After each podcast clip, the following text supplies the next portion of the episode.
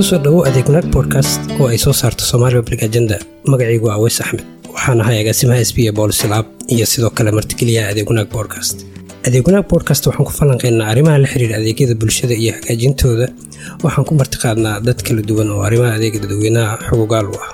Soomaaliya waxa ay qaadatay nidaam federaal ah kaas oo hirgelintiisa ay soo taagnayd tan iyo sanadka hase ahaatee gobolka banaadir oo aan maqaamkiisa weli la cadeynin ayaa adeegyada dadweynaha waxaa bixiya wasaarado kala duwan oo kuwa federaalka ah. Wasaaradda waxbarashada hidaha iyo tacliinta sare ee dowladda federaalk soomaaliya ayaa waxa ay bilowday in ay adeega waxbarashada ee gobolka banaadir u daadijiso maamulka gobolka banaadir. Kadib is-afgarad labada dhinac ay ku kala seexdeen muqdisho. Xoogaa guulaha ayaa laga gaaray udaadejinta maareynta waxbarashada ee maamulka gobolka banaadir. Hase ahaatee hirgelinta is-afgaradka ayaa si habsami leh u socon waxaana hareeyey dhibaatooyin inta badan ka yimid qarashaadka dugsiyada dowladda iyo maamulkooda. Khilaafka ayaa weli taagan iyadoo aan la xalin inkasta oo dhinacyadu ay sameeyeen dadaalo aan lagu guuleysan in lagu soo afjiro khilaafka. Somaali public agenda ayaa daraasad ku saabsan arrinkan daabacday waxaana bodkastan ku falanqeynaynaa daraasadaas. Waxaa marti iigu ah qoraaga daraasadan farxaan isaaq yuusuf oo ah agaasima ku-xigeenka somaali public agenda sidoo kalena ah agaasimaha xarunta tababarada iyo horumarinta ee somaali public agenda. Kusoo dhawow adeegwanaag bodcast aad baad umaqsantaa weys ustad waxaan ku weydiin lahaa waxaad si kooban aad nooga warbixisaa daraasadan waxa ay ku saabsan tahay. Weys aad baad umaqsan tahay iyo dhegeystayaashan dhegeysanaya. Daraasadan waxay ku saabsan tahay daadejinta adeega waxbarasho ee loo dadejiyey maamulka gobolka banaadir maamulka gobolka banaadir ayaa dabcan sidaan ku sheegtay hordhaca wareysiga. Bishii agost labada kun iyo labaatankii ayaa waxaa lagu soo wareejiyey maamulka waxbarashada gobolka banaadir taas oo muddo sidii soomaaliya u qaatay federaalka nidaamka federaalka ay gacanta ku heysay wasaaradda waxbarashada iyo tacliinta sare. Marka arintaas ayaan rabnaa inaan ku saarno focuska si aynu u ogaano nuxurka heshiiskan waxyaabaha lagu wareejiyey maamulka gobolka banaadir waxay ahaayeen iyo caqabadihii ka dhashay fulinta heshiiskii ay gaareen dhinacyada ayaan rabnaa iyo talooyin aan u soo jeedinay ayay nuxurka dooda iyo daraasad kusaabsan tahay ku saabsaneed wadadee loo maray sameynta daraasadan? Daraasadan waxaa gundhiga u ahay is-afgaradkii. Heshiiskii is-afgarad ay gaareen labada dhinaca dukumeentigii ayaan eegnay dukumentigaasanu akhrinay waxaynu fiirinay wixii lagu heshiiyey awoodaha lagu wareejiyey maamulka gobolka banaadir awoodaha la wada leeyahay awoodda wasaaraddu ay reebatay iyo sida loo xalinayo khilaaf doo yimaado sida loo bixinayo nidaamka maaliyadeed arrimahaas. Marka taas waxay ahayd maaragtay dukumenti ugu muhiimsanayd ee saldhigga u ahay cilmi baaristan waxaynu kaloo sameynay wareysiyo dad xoogaalan la yeelanay oo tobaniyo gaarayo ka socday wasaaradda waxbarashada iyo maamulka gobolka banaadir gaar ahaan agaasinka guud waxbarashada. Dadkaas oo howshaas si gooni ah iyo si gaar ah ula socday dhacdooyinkii ka dambeeyey wareejintii waxbarashada iyo khilaafka yimid. Sidoo kale waxaynu wareysanay dad la taliyaal wasaaradda iyo dad ka shaqeeya iskuulada public schooliska. Sidoo kale dad ka shaqeeya howlaha waxbarashada gobolka banaadir iyo iskuulada gaarka loo leeyahay. Waxaynu wareysanay oo wareysi la yeelanay. Sidoo kale ururada macalimiinta oo ayagana arintaas si dhow ula socday ayaan la yeelanay. Marka sidoo kale waxaa jirtay arrin saddexaad oo ahayd. Forum lagu qabtay somaali bul agenda oo loogu talagalay sidoo kale aan xoog ku saareynayo waxbarashadan iyo doodan ayaa isagana wuxuu ahay il kale oo aan ka soo qaadanay xogta daraasadan lagu sheegay.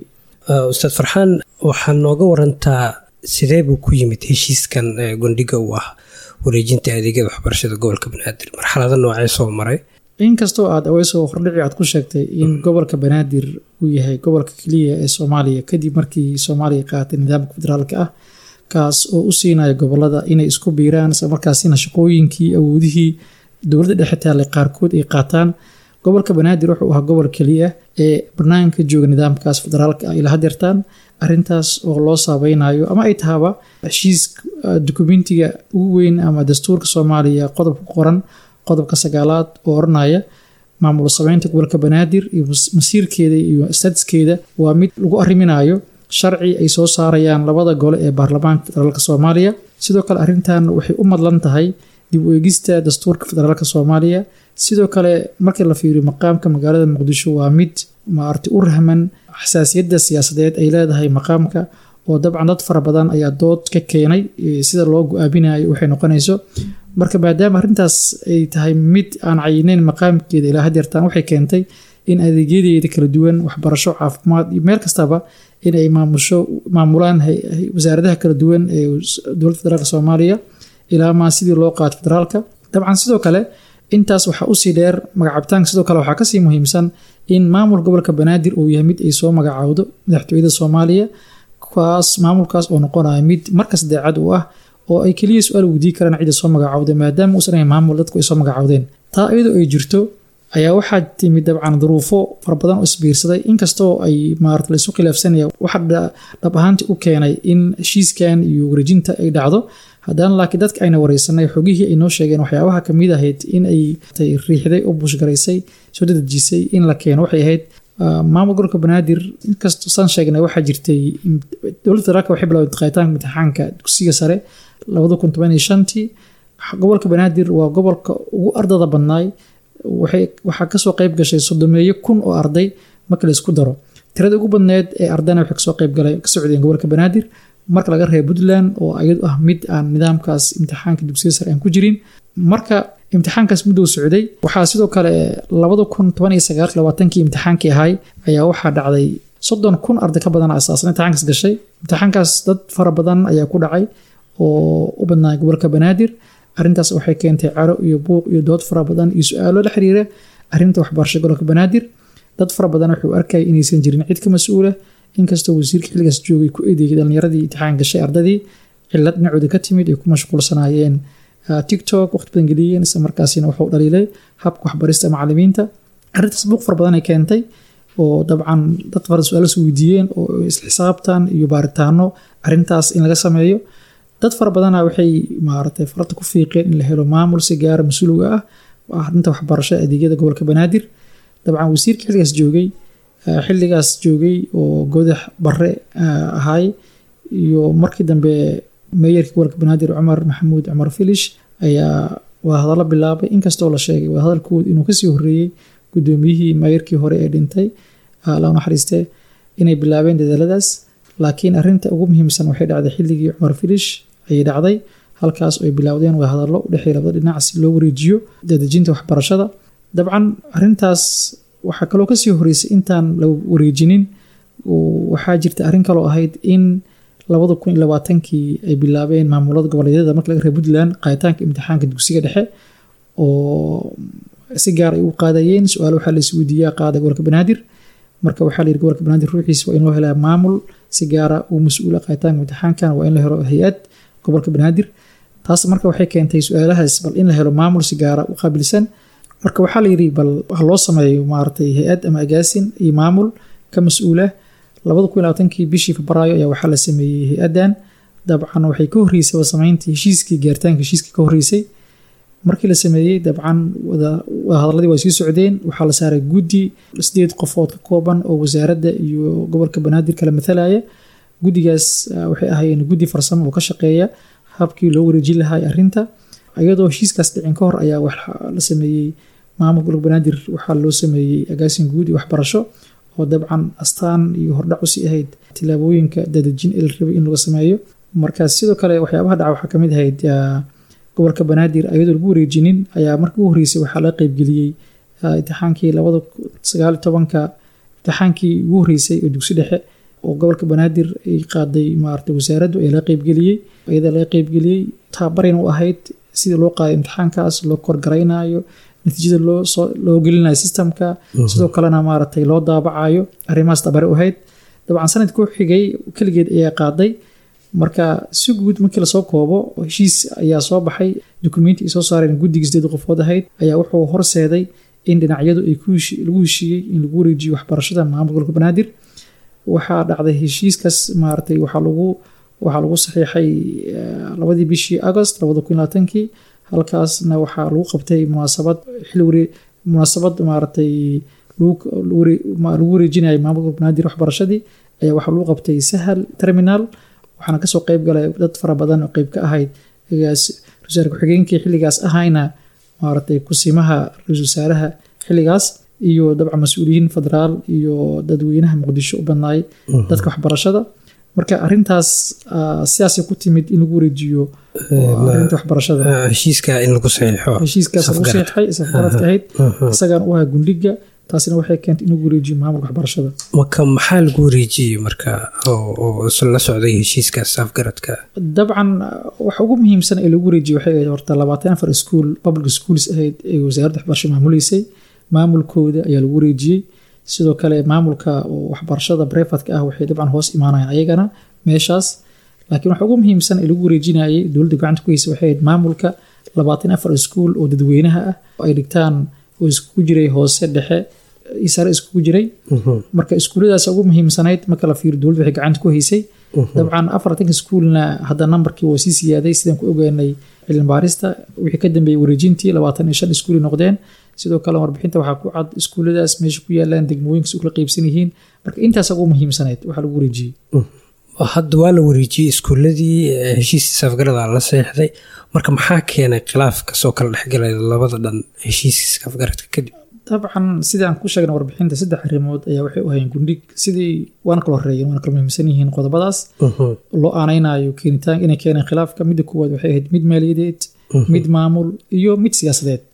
Dabcan tan siyaasadeed waxay ahayd mid maaragtay khilaafkiisii calowisay oo sii xoojisay laakiin sabab oo asaasi maysan ahayn laakiin laba arrimood ayaa waxay ahayd asaasi mid kuwaad oo arrinta maaliyadda heshiiska waxaa ku qorneyd sida loo qeybsanayo oo bixinta barjetka ay ku baxaya public schoolska dabcan lacagta ku bixiysay oo bilo ah iskuulladaas waxay gaaraysay laba boqol sideetan iyo shan kun laba boqol konton iyo shan dollar ay ahayd markii lacag badan waaye bilo waaye.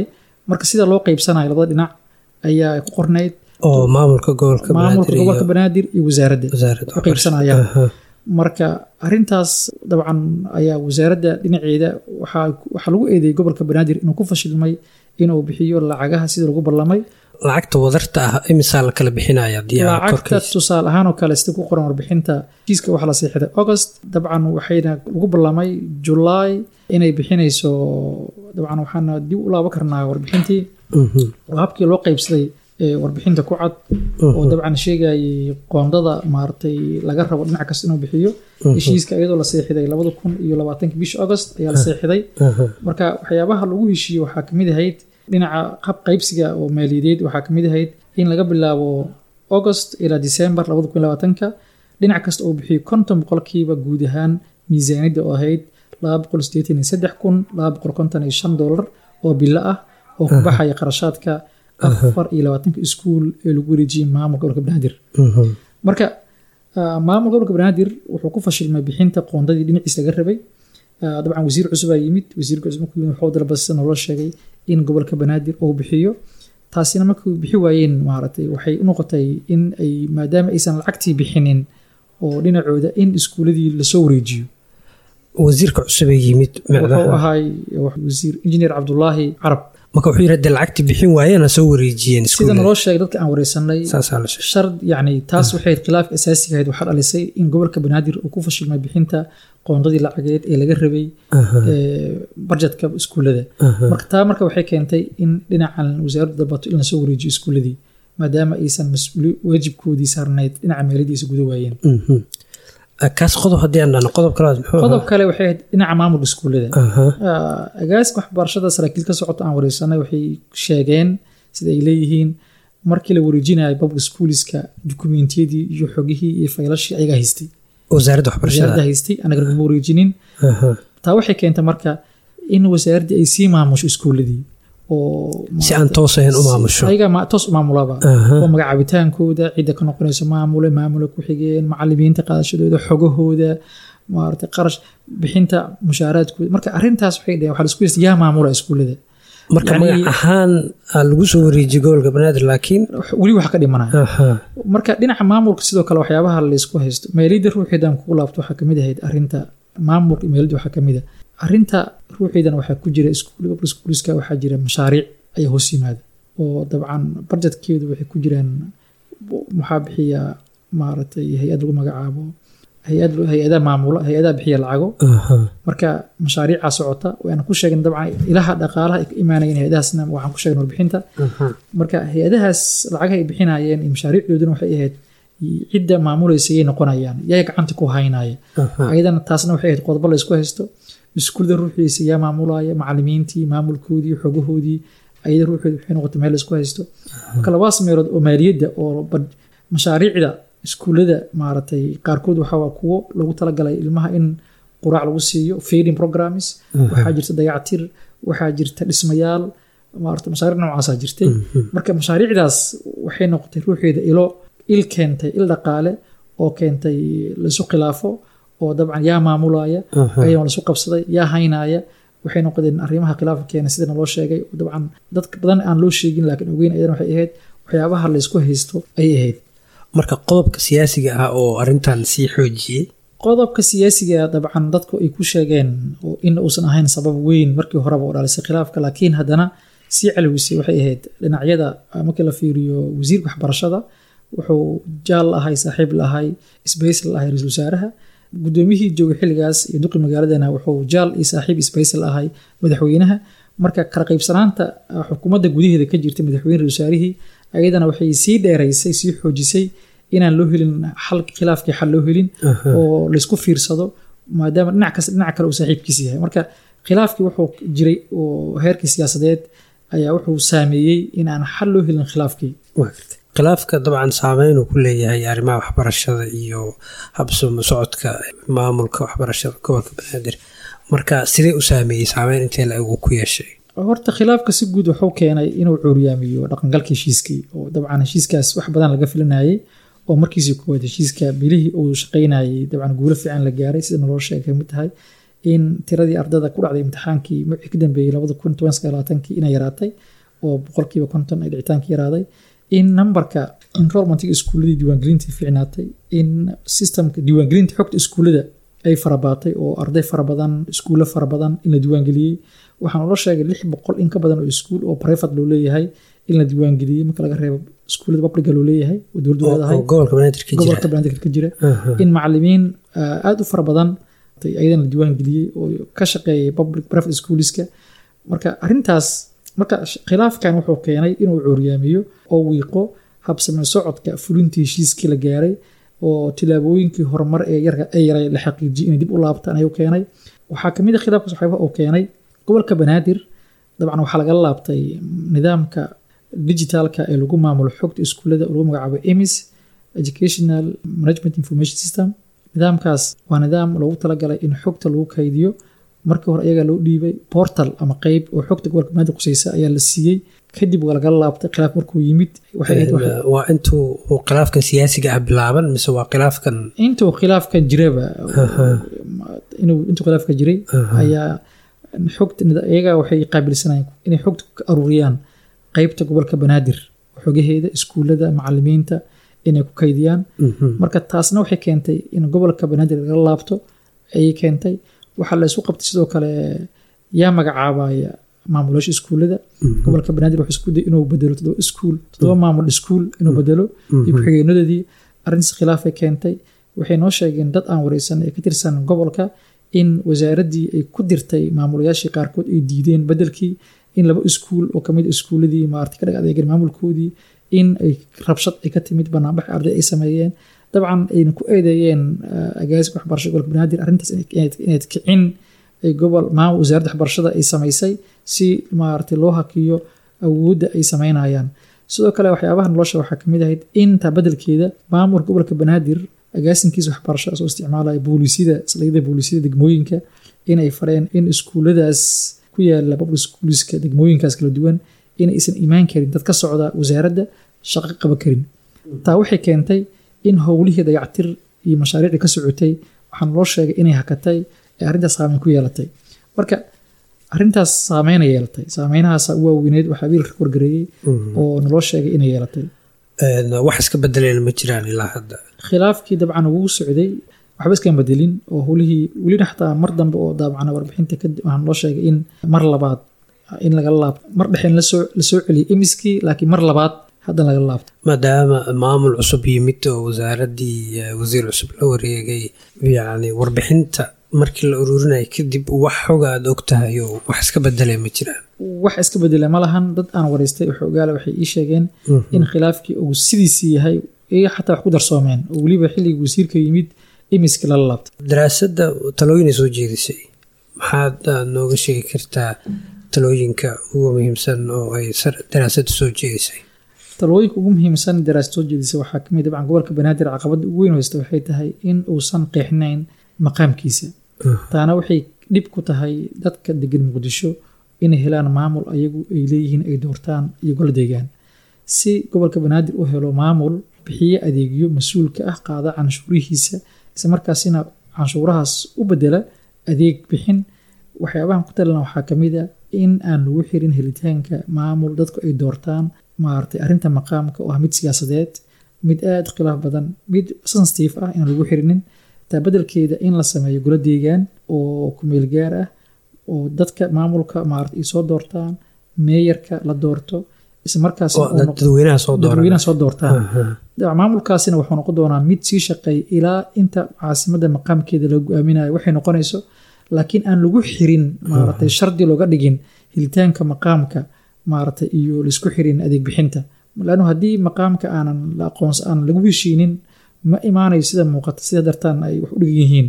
Maamul dadku ay leeyihiin la xisaabtamaan adeeg bixiya u madax banaan u qaado canshuur islamarkaasina canshuurihiisa u bedeli kara adeeg. Marka in arintaas siyaasadeed aan lagu xirin dadkan mustaqbalkooda iyo adeegoodii oo la helo golo deegaan oo degmooyinka laga doortay dadku maaragtay ay leeyihiin doorto maaragtay meeyar islamarkaasina adeeg bixiya oo u jawaab celiya maarata ka shaqeeya shaqooyinka adeegya dadka u baahan yihiin.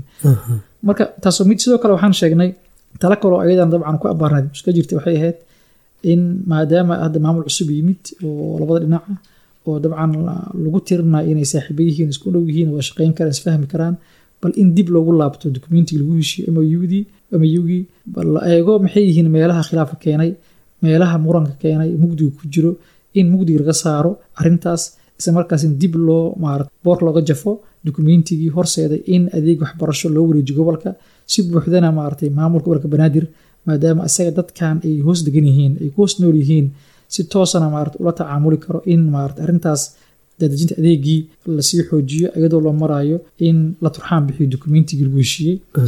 Arrin kaloo waxaa kaloo kamida dabcan xamar markii la fiiriyo gobolka banaadir canshuurihiisa waxaa aruuriya wasaaradda maaliyadda qaada ilaha dhaqaale ugu muhiimsan wasaaradda maaliyadda qaada. Taasna waxay keenaysaa in maamul gobolka banaadir marka la fiiro dadka degan intay deg yihiin iyo maaratay ilaha dhaqaale u haray inay isla ekayn. Marka in wasaaradda maaliyadda iyo si guud dowladda federaalk soomaaliya inay qoonda maaliyadeed oo fiican oo ku filan ay siiso maarata gobolka banaadir si lagu suurtageliyo bixinta adeegyada laga rabo. Haddaanba loo madax banaanayn inay qaataanba lacagtoodii arrin kale ha hadda lacag shan toban boqolkiiba ayaa laga siiyaa. Marka la fiiriyo qoontada laga qaado ilaha dakhli ugu waaweyn magaalada muqdisho arrin kaloo iyaduna muhiima waxaan dhahnay dabcan in maamul gobolka banaadir gobolka waxaa ka shaqeeya dallado in badan shaqeynaya duruufaad ku soo shaqeeyey xil loo baahnay aasaasmay dad fara badan ee soomaaliyeed ka aflaxeen. Hadda waxaa muuqata in dhinacyadu ay ka dhexeeyaan tartan iyo loolan iyo maarata ka dhexeyso si marka arrintaas aanan loogu bedelin tartan oo khilaaf u noqonin in daladaha waxbarasho ee gobolka jira maadaama uusan jirin sharci lagu baabiiyey dabcan awoodihii ay lahaayeenna hadda ay la wareegto gobolka banaadir oo hadda meesha iska jirin gaabkii marnaashihii markii hore ku dhasheen in daladahaas laga faa'iidaysto inaan la colaadinin in lagu soo biiriyo maamulka waxbarashada gobolka banaadir in khibraadkooda aqoonta ay leeyihiin shaqada ay haayaan ay dheer iyo xogaha ay haayaan si laga faa'iidaysto in lagu soo biiriyo ay noqdaan gacmo la isticmaalo aan loo arag inay cadow yihiin. Taas waa mid. Sidoo kale waxaa jirta ururo macalimiin iyo ururo iskuul oo dhowaan ka dilaacay ka dhashay maarata ka abuurmay ka unkamay gobolka banaadir. Dabcan waxay ka mid yihiin hay'adaha madaniga ah oo stakeholderka ah waxbarashada. In hay'adahaas aan loo arag ruuxooda cadow oo la cadowsanin oo lagu fiirin inay yihiin loo eeg inay yihiin hay'ado maaragtay ka soo horjeeda horumarka waxbarashada laakiin in loo arko inay yihiin kuwo muhiim u ah isla xisaabtanka iyo kobcinta tagada waxbarasha gobolka banaadir. Marka in kuwaasna la aqbalo la soo dhoweeyo la sii spacekooda ayadana waa ku talinay. Arrimahaasa ugu muhiimsan waxyaabaha dabcan ugu waaweyneyd ee aan maaragtay talada ku soo jeedinay. Ma jiraa qodob quseeya? Masalan hadduu ku jirana waxaa ku biirin kartaa ra'yigaaga sida arrintaas loo xallin karo. Tusaalahaan waxaa sheegtay mashaariic hay'adu ay bixiyaan oo maamulkooda la isku haysto. Maamulka gobolka banaadirna uu rabo mashaariicdaas halka wasaaradduna ay daneynayso maadaama dhaqaale taqli laga helayo mashaariicdaas marka tusaale ahaan waxaa laga yaabaa in maamulkii iyo iskuuladii wixii la wareejiyay laakiin mashaariicdii weli dowladdii ama wasaaradda waxbarashada gacanta ku hayso. Arrintaasee loo xalin karaa. Markasta dhaqaale hadduu imaado waxawaaye waa isbarwaa uu imaanaya dabcan waxyaabaha inkastoo aynu tilmaamin si cad oo si gaar aan u tilmaamin haddana waxay soo hosgelaysaa qodobka ah in la turxaan bixiyo heshiiska qaradka la turxaan bixiyo. Waayo waxyaaba ugu muhiimsanayd aan sheegnay inay u saldhigga khilaafka waxay ahayd arrinta maaliyadda. Arrinta maaliyadda waxay soo hosgelaysaa maaragtay mashaariicda iskuullada maaragtay ayaa soo hosgelaya marka arrinta ugu muhiimsan waxay tahay dabcan mid farsamo waaye si lagu heshii karo annaga inkastoo aanan tilmaan gaar aanan bixin in la yeelo laakiin waxay soo hosgelaysaa turxaan bixinta communitigaas lagu heshiiyey. Laakiin waxaynu dhihi karnaa oo dabcan talooyinka maskaxda ku soo dhacaysa waxaa ka mid a haddiiba la wareejiyey haddii la wareejiyey maarata waxbarasho lagu wareejiyey dabcan in ciddii bixinaysay ciddii bixinaysay adeega ayagana maarata meelihii dakhliga imaanayay iyo meelihii expenditureka waxbarashada ku baxaya lagu bixi lahay ayaga in lagu wareejiyo dabcan taasna waxay noqon kartaa wax lagu heshiiyo haddii ay ku heshiyeen sidoo kalena in maaragtay nidaamyadan maaliyadeed ee dowladdu leedahay federaalka dhexe in nidaamyadii la soo marsiiyo oo maarata ay noqoto sida loo bixinayo si cad iyo inta ay leeyihiin inta la siinayo in laga heshiiyan ruuxeedana waa arrin kale. Marka in ayaga lagu wareejiyo gobolka banaadir toos ah waa way dhici kartaa waana waxa la rabo oo fiican oo maaragtay isla xisaabtan dabcan waa looga baahanay dhinacooda si ay u bixiyaan iyo inay ku bixiyaan meesha saxda ahaydna waxaa laga rabaa ciddii siisay iyo maaragtay wasaaradihii quseeyeen ayagana laga rabaa. Aad iyo aad u mahadsan tahay farxaan isaaq falanqeynta ay soo jeedata waxtarka leh aada soo bandhigtay. Adeeg wanaag boodkasta waxaa soo saara somali public agenda. Boodkastyadeena oo dhan waxaad ka dhageysan kartaan. Sidoo kalena warbixinadeena aad ka akhrisan kartaan website-keenna public agenda o r g waxaad sidoo kale nagala socon kartaan ciwaanada aan ku leenahay baraha bulshada ee at somali public agenda. Waxaan u mahad celinaynaa dhegeystayaasheenna haddii aad hayso talooyin ku aadan mowduucyo la xiriira adeegyada bulshada iyo hagaajintooda si aan uga sameyno bodkastyo fadlan nagala soo xiriir ciwaanka bodcastis at somali public agenda o r g haddii aad ka heshay bodkastiga waxaadna siin kartaa qiimeyn ama review